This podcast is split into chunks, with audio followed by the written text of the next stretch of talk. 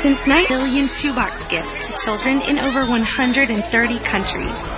It's awesome the way we see smiles on the children's faces. Children who would never have received a Christmas gift. All of these children right here, every box that's been opened, it comes with a prayer. And this gives us an opportunity to present the gospel of Jesus Christ to them. So thank you for your support. Thank you for your prayers. Every box is important. All across the country, millions are discovering the power of packing a simple gift. A couple little paintings. This is a girl's box. I put a towel in my box. Some purses and a coloring book and crayons. Five to nine years old. He's gonna have a good time. You talk about a fun project for your family to be involved in at Christmas time. It doesn't get any better than this. Thank you for your support of Operation Christmas Child. Pray for us as these boxes go out that we'll be able to communicate God's love to each and every child. You see, I want them to know that God so loved the world that He gave His only begotten Son, that whosoever believeth in Him should not perish but have everlasting life. God bless you and a Merry Christmas.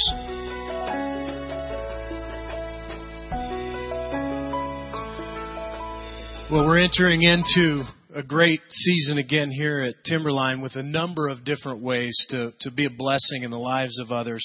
The video says it well, but this is the eighth year that Timberline has participated in Operation Christmas Child.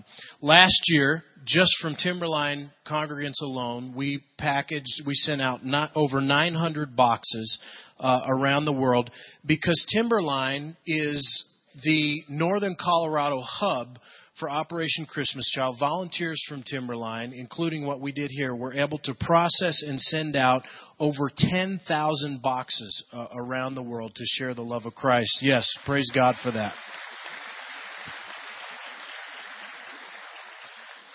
Worldwide, last year, over 8 million children uh, were served, and this, this effort grows every year. So we expect uh, more this year. We would like, we've made it our goal here to just at Timberline to have over a thousand families participate, and we'd love for you to be a part of that. The key to this really is the, the thing that, that I love the very most about it is these gifts are not given in isolation in different parts of the world, but they are truly in partnership with some very strategic Christian ministries around the world.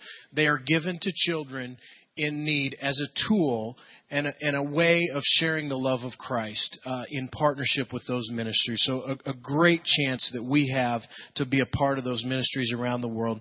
Uh, stop by table number two as you go out the main auditorium today to your right. Table, table number two, there are uh, volunteers there to give you boxes. If you can provide your own box, that's great because we only have enough for half. So, ladies, uh, this could be an opportunity to buy a new pair of shoes if if if you're tracking. You probably already thought of that before I said it. Um, but stop by. They have all, all the information. There's right next to uh, Carrie Gosheman, our missionary from Guatemala, is there. Uh, so, so stop by. There's also opportunities because of our expanded role here at Timberline to volunteer in the processing of all of these packages that come in from other sources. So you can ask about that as well. We will drop off in the next two weekends, so you can pick up a box and then drop it off uh, with the gifts and such in the next couple weekends. So hope you hope you have an opportunity to be a part of that. Awesome. Would you say thank you to Pastor Mark Orphan? Love Reaches pastor. Good stuff. Ah, I hope you'll get involved in that because Christmas is only, it's less than two months away. Are you excited about Some of you need to get be a part of this ministry just so you can change your attitude. Excited about Christmas. My uh, my parents were in town last night from Colorado Springs and they brought with them four little ornaments for us to put on our tree. So I told Joy the tree's going up today.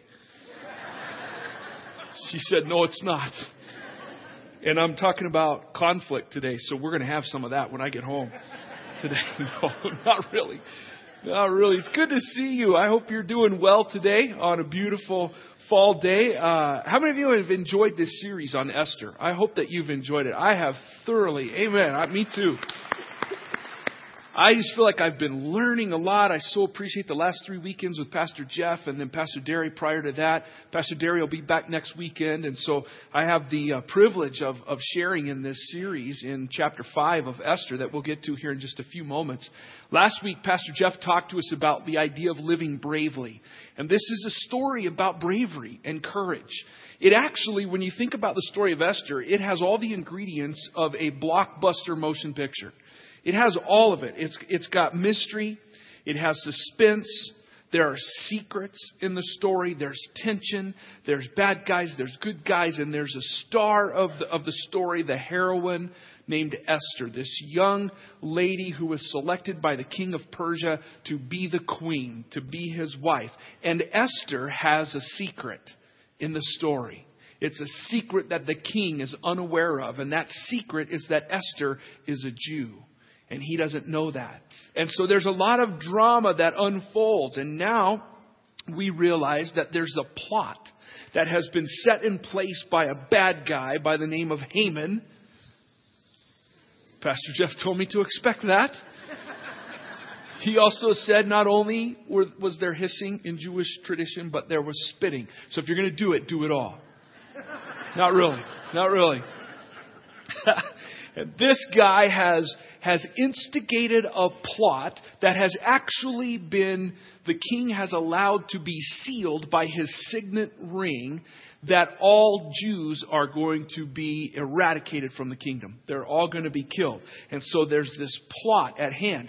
And so Esther's cousin Mordecai, who actually raised Esther in the absence of her parents, Mordecai, her cousin, took her in, adopted her as his own, and raised her. Mordecai lets Esther know about this plot to kill all of the Jews and tells her she's got to do something about it. How many of you remember, how do you remember the show Mission Impossible? You remember that show way back? This is a great plot for a, a Mission Impossible show.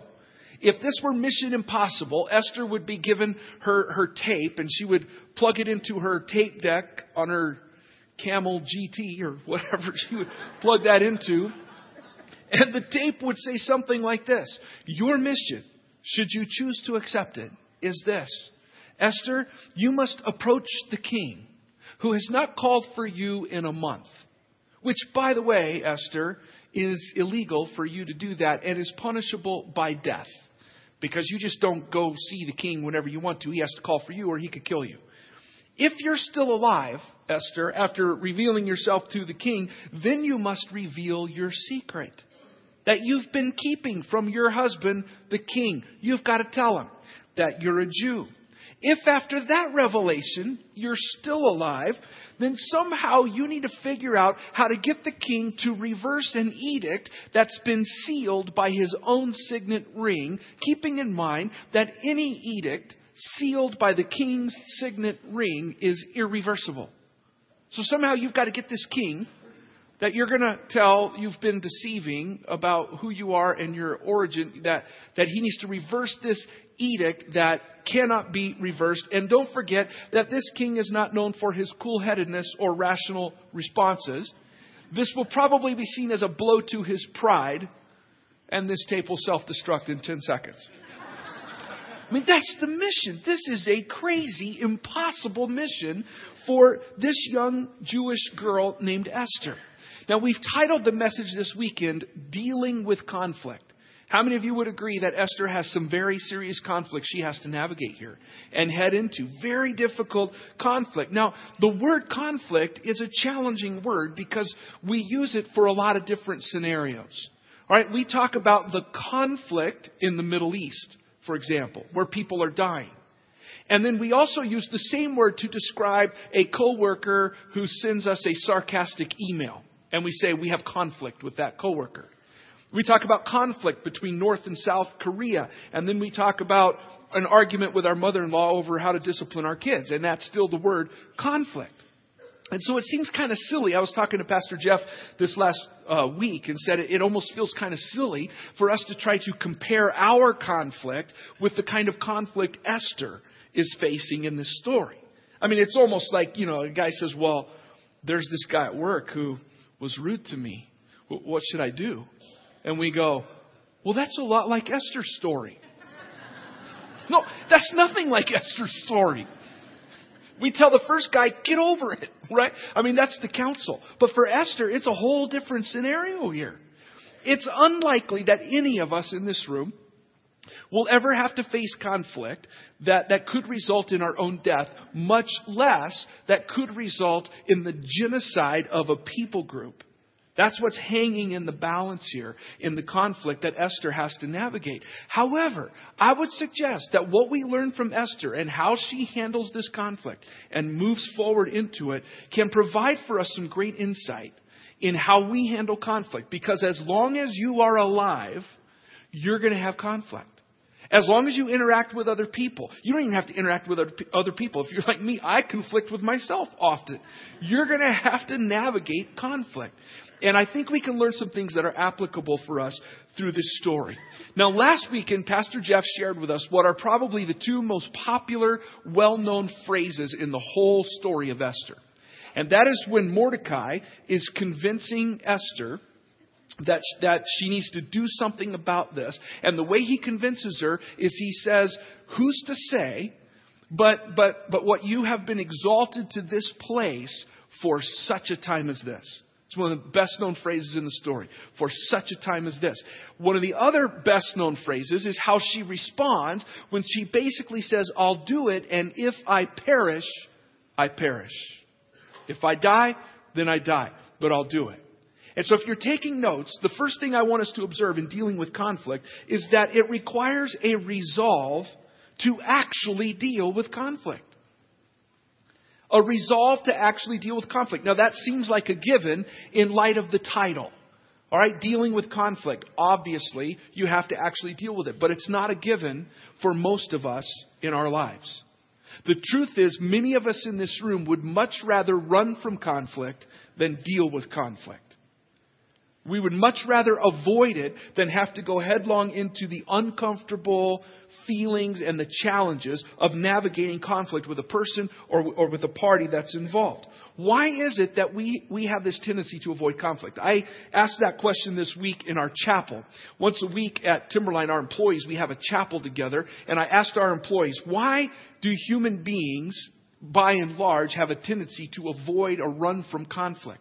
And they had some great insight. One, said that um, because there, there's this fear that dealing with it might actually make it worse. Have you ever felt that way? That if I bring this up, if I actually have this conversation, it probably is just going to get worse and not better, so I'm not going to deal with it. Or one said that if I deal with it, I'm afraid it may actually expose and reveal some things about me that I have to own in this conflict. As long as I don't deal with it, I can believe it's all their fault. But if we actually start dealing with it, it may come out that I'm guilty on some things too. Someone else said that sometimes conflict seems so complex. It's like this tangled web that it feels overwhelming and, and, and we just don't think we can solve it. Or I don't think I can win it. I can't untangle all this web, so it's better not to deal with it. Whatever the reasons may be, many people have this tendency to run from conflict rather than deal with it. Think about this when it comes to church life. We have conflict in church life. In fact, I would say that there are church auditoriums all across the city who have people in them, some of whom have run from conflict from a different church auditorium in a different part of the city. Now, in Paul's day, you couldn't do that because there was nowhere else to run. I mean, there was the church in Jerusalem. That was it. There was the church in Antioch or the church in Ephesus. You couldn't run anywhere. You had to stay there and you had to work it out. But, but I met a guy last week who's from a small town in Oklahoma. We sat down and had coffee, and he said in this small town in Oklahoma, there's 18,000 people, and there are 55 evangelical churches in this little town of 18,000 people. So you run from conflict there, you got 54 more options to go to before you exhaust where you can run. In Timberline, a church this size, you could just run to a different service. It's like, why do you come at 10? Well, because that jerk comes at 8:30. I don't want to sit by him. Now, don't misunderstand me. There are legitimate times to make a change. There are legitimate times to, and, and sometimes resolving conflict is agreeing to disagree and, and going a different direction. There are appropriate times to do that. Paul and Barnabas had that scenario in the book of Acts. They had a disagreement. They had conflict, and their solution was they went different paths. They still loved each other. The conflict was resolved. They just chose to approach it differently. There's appropriate times for that. But running from conflict is never the appropriate time or way. And so we have to face the conflict. We have to recognize that. For some of us, we just ignore it. We don't run from it. We just pretend that it doesn't exist. We bury our head in the sand and play like it never happened in the first place. How many of you have lived long enough to realize that conflict usually never just goes away by itself? Have you seen that? Usually we have to deal with it. We have to deal with the conflict, all right? So, what does Esther do? How does she deal with it? Well, it still goes back to what we talked about last weekend. Last weekend we see that Mordecai uh, uh, gets her, convinces her she has to deal with the conflict. So what she does next is she says, "Okay, Mordecai, I need you to find every Jew you can find, and get all of them to fast for me for three days." And I'm going to take my assistants, my handmaids, and we're all going to fast for three days. So she gets all of them gathered around her, and for three days they fast and they seek God. So the second thing in your outline then, once you resolve to deal with conflict, we need to go to God first. That's what Esther did. She went to God first. If we're going to adequately deal with conflict, it's important that we go to God first. Esther doesn't just barge into the king's presence and start making demands. Before she does anything, for three days, she fasts and she seeks God. And she gets everyone she can to do the same with her. Now, oftentimes, as I think about this, this is where people often miss the mark. Once we resolve to deal with the conflict, then, then there are two typical responses when it comes to conflict. One is flight, F L I G H T. That's what we just talked about. We run from it. The other one is fight, F I G H T where we go in guns a blazing and we make our point and we try as best we can to win the argument. As I was thinking about this message, I think this is where I miss it most, personally, in my life. I have, I've done this long enough to, to really see the value of dealing with conflict. So I don't typically run from it, but sometimes I run right to the conflict instead of running to God first. And some really great things can happen if I'll just run to God first. If I run to God first, then I have an opportunity to respond instead of react. And there's a big difference between responding to conflict and reacting to conflict. I have a much better response when I go to Him first. And I allow Him to shape that response than when I just react out of the emotion that I feel from the experience that I've had that's created this conflict. So I was thinking about things that can happen. This isn't in your outline, but you can jot down some of these words. One of the things that happens when I go to God first in dealing with conflict is that He can adjust my perspective. My perspective can change if I go to God first. See, God can help me see it differently because when I'm in the middle of conflict, when I'm in the heat of that, especially when it hits close to home and, and it's, it's kind of personal, and I'm speaking largely of negative conflict. There are some healthy aspects of conflict. Okay, especially organizationally, if you're involved in a business or some sort of organization, the exchange of ideas and the disagreement and the conflict that disagreement brings, not personal conflict, that can actually help you make better decisions. I'm not talking about a healthy conflict.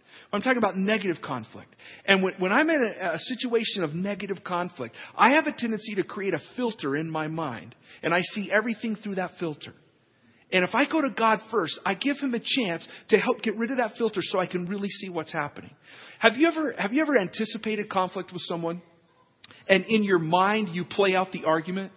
And in your mind, you kind of put words in what they're going to say to you. And then when they say that, I'm going to say this. Ooh, that's a zinger. That's a good one. And then if they do this, I'm going to do this. Have you ever done that?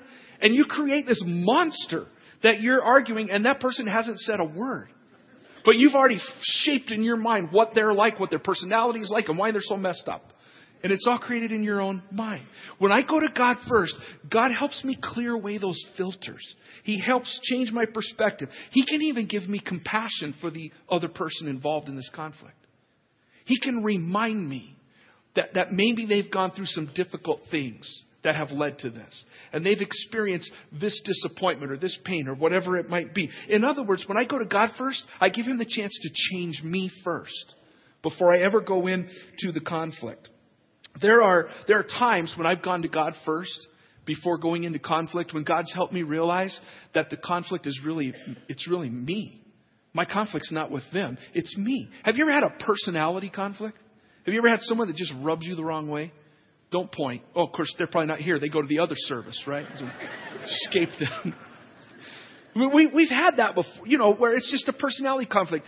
There have been a couple times in my life where I have felt that. And in going to God first, you know what I feel like God spoke into my heart in those situations? He said things like, You just don't like the way I made them, do you?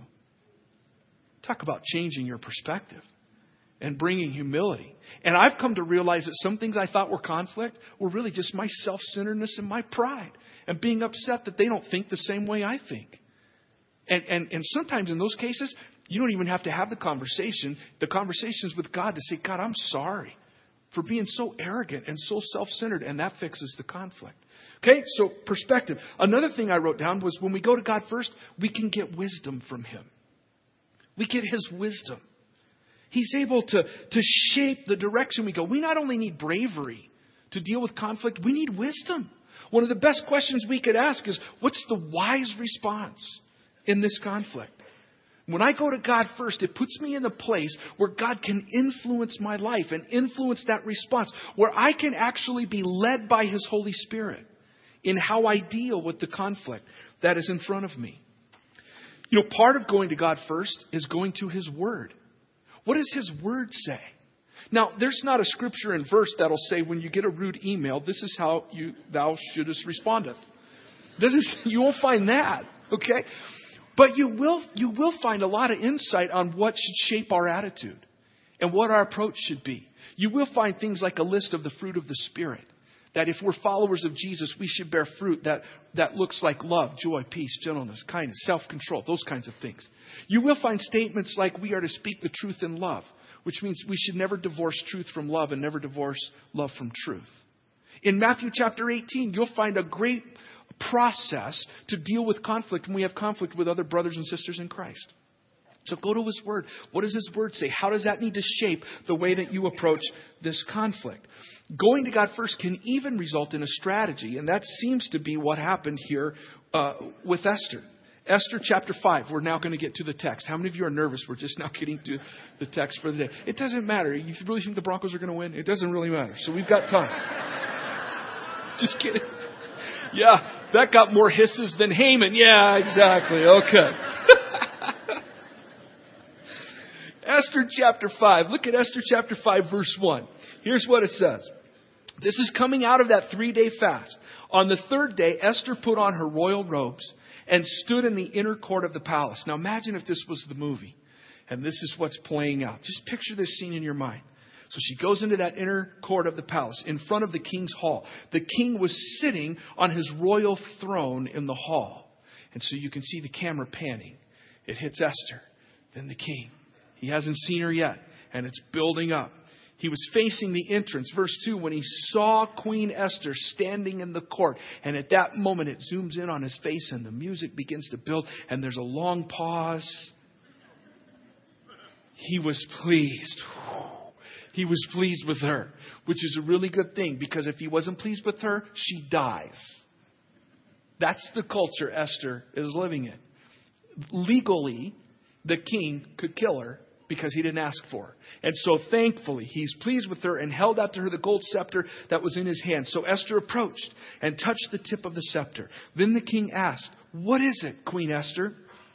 What is your request? Even up to half the kingdom it will be given you. Another way of saying anything you want. You just tell me, what is it you want? Verse 4 If it pleases the king, replied Esther, let the king together with Haman come today to a banquet I have prepared for him. Bring Haman at once, the king said, so we may do what Esther asked. So the king and Haman went to the banquet Esther had prepared. As they were drinking wine, the king again asked Esther, Now what is your petition? It will be given you. What is your request? Even up to half the kingdom it will be granted. Esther replied, My petition and my request is this. Here it comes. If the king regards me with favor, And if it pleases the king to grant my petition and fulfill my request, let the king and Haman come tomorrow to the banquet I will prepare for them. Then I will answer the king's question. What, what is that about? Why doesn't she just come out with it? Why doesn't she just say, here's what the deal is? Instead, I mean, here she is. Apparently, some sort of strategy has emerged in her heart and mind coming out of three days of fasting and seeking God. Because it says she already prepared a banquet. It was already ready. And so she invites them to come to the banquet. I mean, she knows, you know, the fondness the king has for banquets. Every woman knows the way to a man's heart is through his stomach. And she knew that. And so she has a banquet. They've eaten some food. They've drank some wine. And the king says, What is it? What do you want? And she says, mm, Let's do this again tomorrow. what is that about? I mean, we don't really know for sure. Scripture doesn't say. Some suggest that maybe she got scared. And maybe she just thought, I need another pass at this. I just can't do it tonight. I'll see if I can muster the courage tomorrow night. Doesn't seem likely in light of the resolve that she had to, to do what she was going to do. Maybe she didn't even know. Maybe she was just going in the moment and it, she felt prompted in her spirit by the Holy Spirit to say, let's, now's not the time. We do it tomorrow. Maybe she had this plan all along, the whole thing planned out in her mind. What we do know is that in the 24 hours between the first banquet and the second banquet, some incredible things happen. Some amazing things happen. Unfortunately for you, we don't have time to talk about those things today. And so you're either going to have to read ahead or come back next week to learn what happened. Because it's an amazing thing that takes place between those two banquets. But here's what we see we see Esther resolving to deal with the conflict, we see her going to God first, and then thirdly, we see her responding in humility and obedience we have to respond in humility and obedience. God was up to something in those 24 hours between those two banquets. God was working. And Esther really didn't know all of what God was doing behind the scenes. She could have messed it all up if she hadn't stayed humble and obedient. But God was working. Just because God's silent, it doesn't mean that He's still. God works to accomplish his purposes on this earth, and he uses people to do it. Now, it's true, God can use anything and anyone, but he seems to prefer to use people who are willing to walk in humility and obedience to him. That's who it seems God prefers to use to accomplish his purposes on the earth. And see, that's why going back to going to God first, that's why it's so important because going to God first, it, it works on our pride. It chisels away at our pride and it helps us to not just rush into conflict arrogantly. It helps us not get ahead of God and ahead of His plan. It helps us to not just seek our own, our own agenda, but to seek God's agenda. One of the things I've discovered is that in conflict, God seems to be a lot more interested in winning hearts and achieving outcomes that glorify Him than in making me look good. And I've discovered that my agenda always ends with me looking good. It always somehow ends with me looking right if it's going to be my agenda. But God doesn't seem to care much about that. He cares more about situations that result in bringing Him honor and bringing Him glory. And that's why going to God first is, is the key to dealing with conflict. Because I don't trust myself on my own to have the motivations that are correct that will bring the most glory to God. I need Him to shape that in my life. And by the way, humility does not, does not mean weakness or passiveness. Though Esther was humble, and obedient to God, she was very strong and very firm. So, the final point that we need to talk about in dealing with conflict is that we have to let God work. Let God work. Esther was willing to let God work. She had to trust God in this situation. She had already resolved in her heart that if this ended in her death, then she would rather die in the direction of God's heart than live and do nothing. She had already resolved that. But I wonder, what was it like in those 24 hours between banquets for Esther? I wonder what went through her mind. I wonder if she ever thought, oh man, I've messed up. I should just go back and tell the king what's going on. Or I wonder if there was ever a fleeting thought, maybe, maybe I shouldn't ask for this. This is going to end bad. Maybe I'm going to have the banquet, and when he comes in, I'm going to say, you know, my request is that I found this really nice dress at Zachariah Gucci Boutique, and I just really want to get a, a new dress. How many of you ever been to Zachariah Gucci? It doesn't exist. I wonder what she thought. she had to come to a place where she said, I trust God and I'm going to let Him work. I'm going to let God do what God wants to do. Even when I get the first three steps right, I have trouble with this one sometimes. Even when I do the first three, there still is a tendency in my life sometimes, a temptation to try to help move God along when it's not happening as fast as I would like to see it happen. Have you ever, have you ever felt like God's timing just is, is too slow? Sometimes I feel that way. Uh, or sometimes I want to change strategies and take it into my own hands when the people involved in the conflict don't respond the way that I want them to respond. Because let's face it, we can, we can choose to respond to conflict. We can resolve to do that. We can go to God first. We, we, can, we can be, do it with humility and obedience, and it can still be greeted with hostility or arrogance or defensiveness or denial or accusations or whatever it might be. People will not always respond the way we want them to. And that's why some of you have stopped dealing with conflict because it's gone bad for you in the past. Listen, I've concluded over the years that I cannot change another person's heart. I can't do it. Only God can do that. And so my responsibility is to walk humbly before God and to walk in obedience to Him and then let Him work. Leave it to Him. Letting him work does not mean pretending that the conflict doesn't exist. But sometimes resolving the conflict involves pulling yourselves out of a situation or setting certain boundaries in your life. But you have to give God space to work and you have to trust that he's working. And that means we have to be patient. And patience is hard enough, much less when we're in the midst of conflict. Patience is even worse when we're in the midst of conflict. So here it is, very simple. Resolve to actually deal with the conflict. Go to God first, respond with humility and obedience, and let God work. Whatever the nature of conflict, whether it's big or small, I think those things can help us and guide us. They're very simple, but far from easy. They're a challenge to actually live out.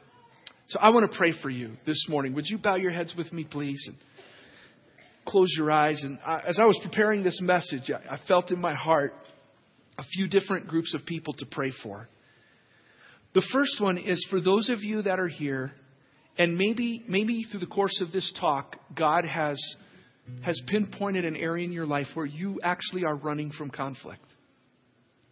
You're avoiding it at all costs. Some of you are pretending it doesn't even exist. Others, you know it exists, but you're just avoiding people involved. Maybe you've been doing it for a long time. And you just sense the firm and yet loving conviction of the Holy Spirit saying, I want you to deal with this. You don't have to deal with it alone. I'm going to do it with you. And I'll guide you and I'll direct you. But you've got to face this conflict. You've got to face this adversity. If that's you, with heads bowed and eyes closed, would you raise your hand and just say, Include me in this prayer? I know God's prompting me. I've got to deal with this conflict. Thank you. Thank you, many of you. Thank you for being honest. The second group of people that has been on my heart this week are those of you that you're going back in your mind over conflict in the past that you reacted to very badly. And, and it did damage. It, it, it may have done more damage than the conflict itself. And, and you realize you didn't respond after going to God, you reacted. And you didn't represent Jesus very well. And the truth is, you may, in the original conflict, you may have been more right than the other person, but the way you reacted it really didn't represent Jesus. And you sense God speaking to your heart and prompting you to, to maybe go back and, and fix some things if you can. Make a phone call, write a letter, have coffee. Well, I don't know what it looks like, but you just realize you didn't go to Him first. You didn't respond with humility and obedience. You, you were angry. You reacted from, from a different place. If that's you, would you raise your hand and say, just see it. I need God to help me. Thank you so much for being honest.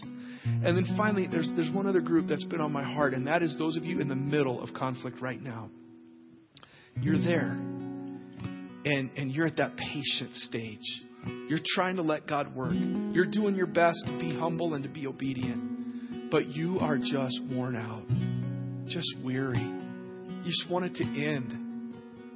You're trying to trust that God's working, but it, you're not seeing a whole lot of fruit right now. And you just really need God to give you the strength and the grace to endure, to just keep going, to just keep being obedient. If you're in that place, would you raise your hand? Right now, to pray for you too. Yeah, thanks. God, you see all of our, not just our hands, but our hearts. We lift them to you.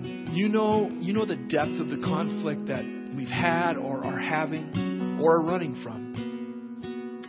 Would you give us strength today?